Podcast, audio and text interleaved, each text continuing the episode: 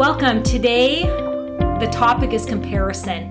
And comparison is something that we have all been impacted by. And today, my guest is my little brother, Stephen. And the reason that I invited him is because he is the brother to twin sisters and also has twin daughters.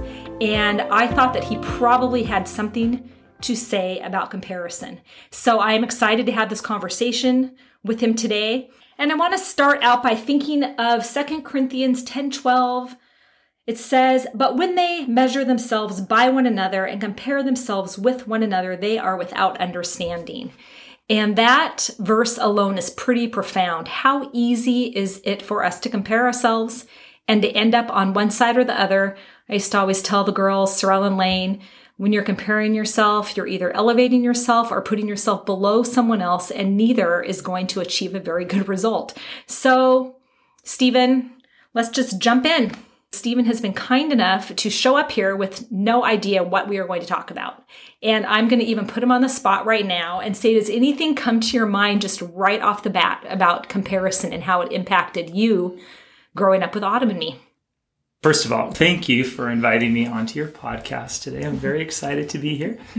and I'm only here because Lorene is easy to talk to. And I figure that I will be able to chat without a script since I have no script and I'm a little nervous. So, to answer your question, first of all, can I rewind you to that verse? Because I've never thought that there was ever a verse on comparison. What verse is that again? That verse is in Second Corinthians 10 12, and Paul is actually defending himself a little bit in this passage. And he starts out by saying, Not that we dare to classify or compare ourselves with some of those who are commending themselves, but when they measure themselves by one another and compare themselves with one another, they are without understanding. And this was in one of the places where he was sort of defending himself against some of the so called super apostles if you recall that at all. It's kind yeah. of fascinating because Paul is sort of the super apostle, right? Yeah. Okay, that's really cool. And I think that that's kind of when you ask what thoughts come to me immediately about comparison, that little passage prompted me to think of how kind of silly comparison is. Mm. And in the context of twins, because you mentioned you're a twin, my other sister's a twin. You guys mm. are my only siblings, so I don't have any single singleton siblings. And then my own kids, I have twin daughters. Mm. And um, when they compare each other, it's so funny from an outsider perspective because it's like, I'm the tall one. Yeah, you're five foot four and you're the tall one. It's just silly for twins to compare themselves. You're both not tall, but you consider yourself tall and you go around in life as tall, but it just kind of I think it's a little bit of a light on how silly comparisons can be. Totally. And we are um, comparing ourselves to each other can be a little bit uh, misguiding, I think, sure. and put our confidence in something that may not actually even be true. I think that is so true. And I'm even looking and thinking about how, of course, it's so easy in the church or in our friendships or in life to put that little comparison on top of things, which then creates a story that maybe isn't as empowering for who we are as a unique individual person. Yeah. And I know Stephen uh, knew Autumn and me when we were growing up, and I was enslaved to comparison, hmm. really, in many ways. And even in my walk as a Christian often thinking that there's a right way to do something. If someone's doing something and they're successful, then maybe I should do that too. Yeah. I think it's typical for twins to get enslaved to comparison because they're being confronted with it all the time. People come, I think, to twins with the best intent mm-hmm. of really not comparing you, but trying to find ways to contrast you.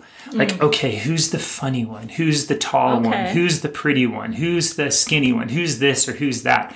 Yeah. And they're looking for ways to contrast so they can individualize you. But when you're bombarded with that as mm. a twin, you start to think, oh, I'm not this, I'm not that. But they're just trying to look for a way to distinguish. Because what if someone came to you and, like, oh, you're both blonde oh, you're both right such and such you know like that they just wouldn't seem very observant that's right? so true that's interesting stephen because it's almost like in our attempts to create value for one person, somehow the other person is diminished when that Yeah. is not the original intent. Yep. And I'm even thinking right now with some of the things in my life where I have gotten labeled hmm. in whatever manner, and it can seem diminishing because it does put us into a category, but in other people's perspectives, it is something that is positive. I don't Yeah. think I'd ever thought about it like that. I just always, having been a twin, I've just always gotten irritated when people want to label or categorize me because I feel like that has been my lot in life, if you will. And I just want to say, wait, Yeah. I think advice to twins would be accept the fact that people are trying to find ways to distinguish you. And so, any way you think your twin is better or worse or whatever, remember people are just looking for ways to identify you. And so, the, the, the way to respond then as a twin is to maybe ask that question back rather than try to shut it down. Say, mm. Um, ask a question about them with their siblings, like which one of you does such and such, or which one of you is the reader, or which one of you is the athletic one, you know, and just kind of get to know the other person back right at them rather than feeling like you're being analyzed or like you're being compared or like you're being diminished in some way. So you're not a twin, obviously. Do you feel like people make comparative statements to you? I think that I am more sensitive to comparative statements because I'm a twin. What is your perception of comparative statements? I don't think I don't think singletons get comparative uh, statements from people very often at all. I think that um, as a brother of twins, the comparative things I was asked were frankly about you and your sister. Okay. Uh, so I think that we still compare ourselves to others, but yeah, I, I don't think it's as much of our daily reality, honestly, as it is for twins. Do you feel like you compared yourself to other people? And I was thinking, knowing we were talking about comparison today, to think about how I've compared myself to you, Stephen. And for those of you guys who know me, you know how much I adore my little brother. And for those of you listeners who have not met him and whom I haven't talked to about him, I will tell you, I have always thought my little brother was like Superman. Like I've always compared myself to Stephen in thinking that I somehow missed the mark. You know, and he isn't accomplished. He's a he's a great guy, but as you know, we're all human. So Stephen's no more Superman than any other man on the planet. But it's interesting even thinking about how my comparison was more directed toward you in a lot of ways than even towards toward Autumn. Perhaps because I was trying so hard to differentiate. Hmm. I compared myself to you, which then prompts me to think about comparison for you. How, like, if you have compared yourself, like, what has been your standard? Thinking about your different careers, or you don't need to talk about that, but Sure. what has been your standard of comparison? Well, I think that some people are motivated by comparison. I think that competition can be a strength, but I don't think that that's true for everyone. Personally, when I think of situations where I've compared myself, if I start to feel diminished or less than, then I think that that's really an inward focus. Mm. Um, I can think of a few examples where I've had peers or friends who have become very successful. Mm.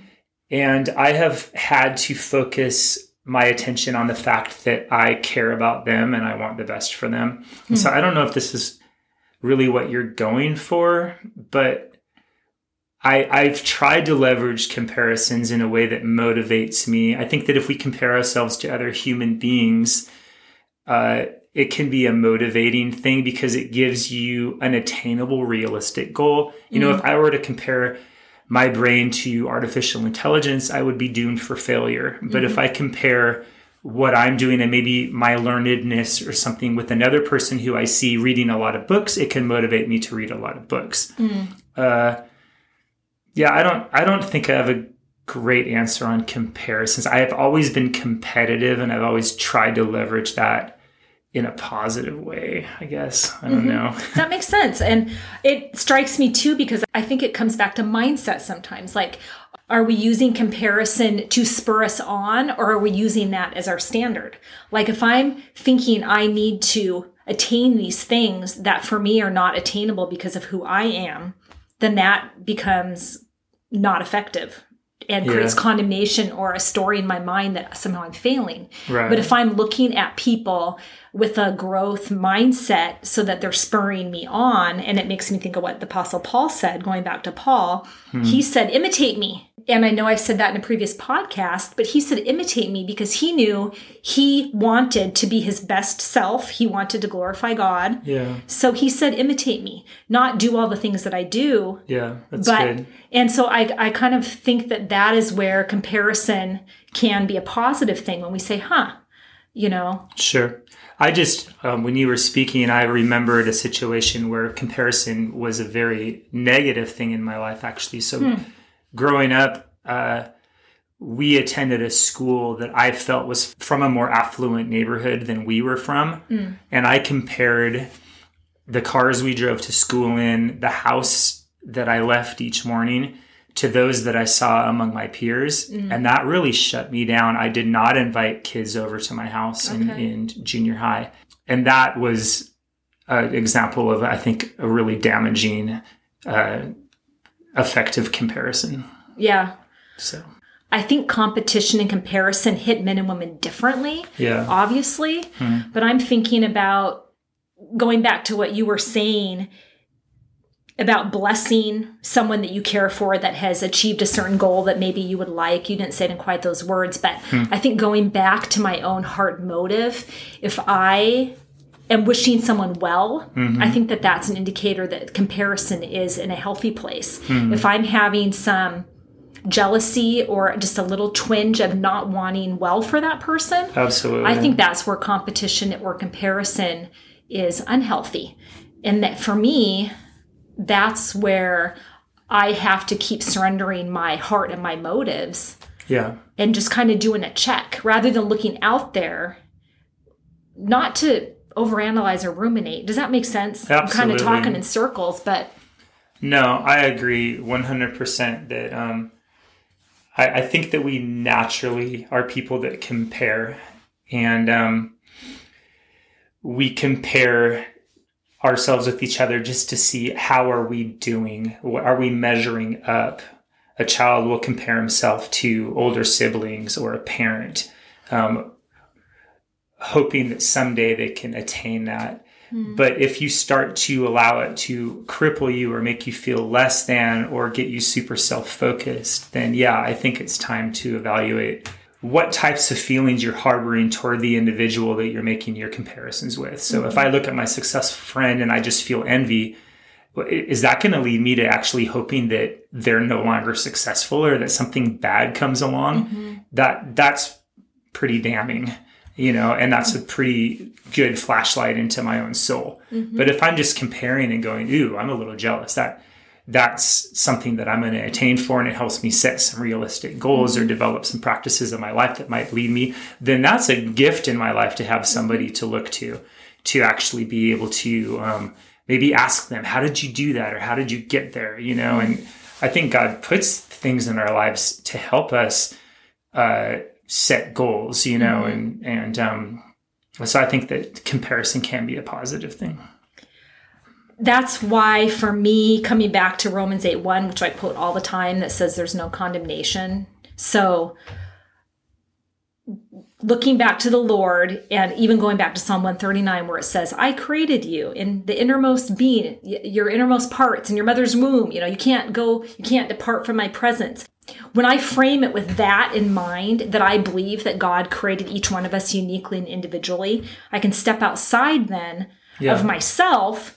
And if I am having that feeling of jealousy or bitterness or not wishing someone well, rather than stuffing that down and saying, I'm not going to do that, hmm. I can receive, there's no condemnation for that. I can look back to the cross and the unique way that God created me Yeah. and use that as an opportunity to confess even to refocus hmm. and to know that i'm uniquely created that i do not need to be threatened by someone else's success or talent or i do not need to feel bad about how i'm perceiving myself to fall short. Hmm. So i just want to even pause right now and ask you listeners if there's just take a little check hit the stop button for a second and hmm. consider whether or not there is someone that comes to mind right now that you are harboring a lack of goodwill for? Is there someone that you do not want to bless because somehow you feel threatened by them? Hmm. And you know what? To be honest, there are still people. This morning, I had the opportunity on my walk with one of my dear friends to confess and release some lack of pure heart motive. I was harboring a little bit of offense hmm. and comparison. And so that's not to put any shame or guilt on us, but just checking our hearts. And that just comes to my mind, Stephen, because how often do I use comparison is then I feel bad about comparing. Oh, I shouldn't compare. I shouldn't feel guilty. Rather than looking at, hey, there's an opportunity to come back to the cross, to confess and to pray for them, to pray for blessing, even if I might not even want it at the moment, to practice. So know? let me um, uh, bounce the question back to you as a twin. Mm-hmm. Do you feel like twins by nature? Because I do. I see Mm-hmm. my daughters, and my daughters actually have taken very different paths, I think, to avoid comparison. Mm-hmm. And um, do you think that twins have a tendency to compare more because you're constantly looking almost like in a mirror to look at what you're good at or what your Mm-hmm. flaws are, things like that? I'm just curious. I think absolutely. And I feel like you and Lisa have done a really good job of, from the very early on, giving them a place to differentiate. And, but I think naturally twins do compare, be- especially because you do, if you're identical, look a lot alike. You're the same age, you have a lot of the same story. I know mom and dad for Autumn and me, they inadvertently cultivated competition and there are often comparative statements made and i think it's especially the case with twins hmm. so i do think it's inevitable Yeah. because you are essentially i mean a little more of autumn's in my story. I didn't breathe for three minutes you know that. So my mom and dad right off the bat were using autumn as a gauge for whether or not i had some learning limitations because they were concerned about my oxygen levels. And then autumn had a heart murmur. So hmm. they were using me to gauge autumn's physical prowess if you will. Hmm. So right off the bat we were set up to be compared from mom and dad. Hmm. And then i think honestly too sometimes the church is a breeding place for comparison.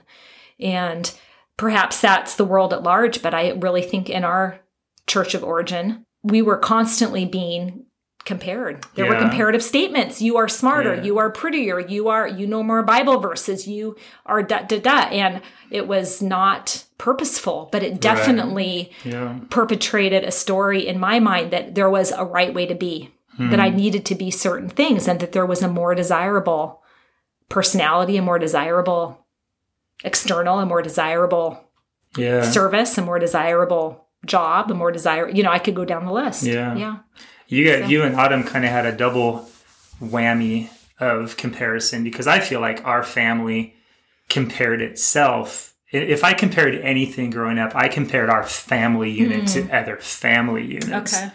I didn't feel the comparison within the family unit. And so if you're like me and compared our family to other families, and then in addition to that, you're comparing yourself to somebody inside the family, that's a lot of comparison going on. There's a lot of comparison. So that is very interesting. One other thing that just came to my mind is I think that comparison is contrasted with admiration. Mm. So if I think back to the friend that I threw out there as an example who's who's been very successful in business, if I compare myself to him, then that's kind of a me focus. And and like I said, I think that that can actually be a positive thing. It can be motivating, but it's still focused on me. Hmm. But if I admire him and I contrast comparison with admiration, I think that that's others focus. So if there's something in particular that somebody has done that you be that you may be jealous of or you may want to compare yourself to, I think that turning that into admiration is a really positive way of harnessing comparison or f- focusing comparison outward. Because it's great to admire a friend. And then that um, is something that we can use for anyone that kind of steps on that um, self-esteem or like, like what am I, I'm not as good as others. well, it's time to start admiring maybe what all those things are that other people do. so there's nothing wrong with a little admiration. I really like that, Stephen. And I think it comes back to confidence and security and identity being grounded in who we each are as unique individuals. And yeah. I think sometimes we expect more of ourselves than is reasonable in our culture, just maybe humanity at large. Like the, recognition that we each get to grow and bloom, if you will, even like flowers. I think we forget, you know, you sort of come to a certain age and then all of a sudden, boom, you're supposed to be an adult. Like I'm 53 now and part of what has been so delightful for me in the last couple years is recognizing how much more growing and learning I have to do. Hmm. That there are plenty of things that I would love to have accomplished, but I haven't. Yeah. But that I'm not limited by anything other than what is in front of me in this very moment. Yeah. If that makes sense. Like I get to be a secure, intact person this very moment and quit looking outward at how all of everyone else is doing or blooming. Right. I can look in admiration. Yeah. Rather than in comparison. Mm-hmm. So it makes me think of Galatians 6, where it says, Each of you must examine your own actions. Then you can be proud of your own accomplishments without comparing yourself to others.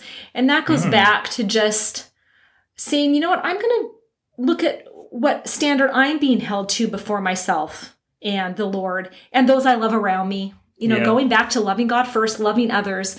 What standard am I striving for? Hmm. But we're okay. You're okay. I'm okay. Like yeah. truly, yeah. you know, who did I ever think I was supposed to be? So I know I say it every single time I'm on the podcast. The conversations are fun and there's so much more we could unpack. But I'm wondering, Stephen, if you have any last thought. Uh, so I just want to share real quick that we twin associate people have a special bond. So if I run into someone in a parking lot and I see that they have twins, mm. I'll be like, oh, my sisters are twins. And I usually won't throw on and so are my daughters. Okay. But I wait because I know he's gonna say, "Oh yeah, my aunts are twins," and then I'll be like, "Oh yeah, my daughters are also twins," and he'll be like, "Our cousins are blah blah blah." Yeah. And twins definitely run in clusters, mm-hmm. and when I run into people with twins, there tend to be multiple twins in their lives, and it's just something fun to have in common. Mm-hmm. Thank you, Stephen. And it's pretty special to have you as a brother. And I want to Thank you for listening today, and I hope and pray that you will go with the love and blessing of the Lord, that you will compare yourself to no one other than the person that He has created you to be, knowing that there is more and more freedom, love, joy, blessing, peace, provision for you in Christ.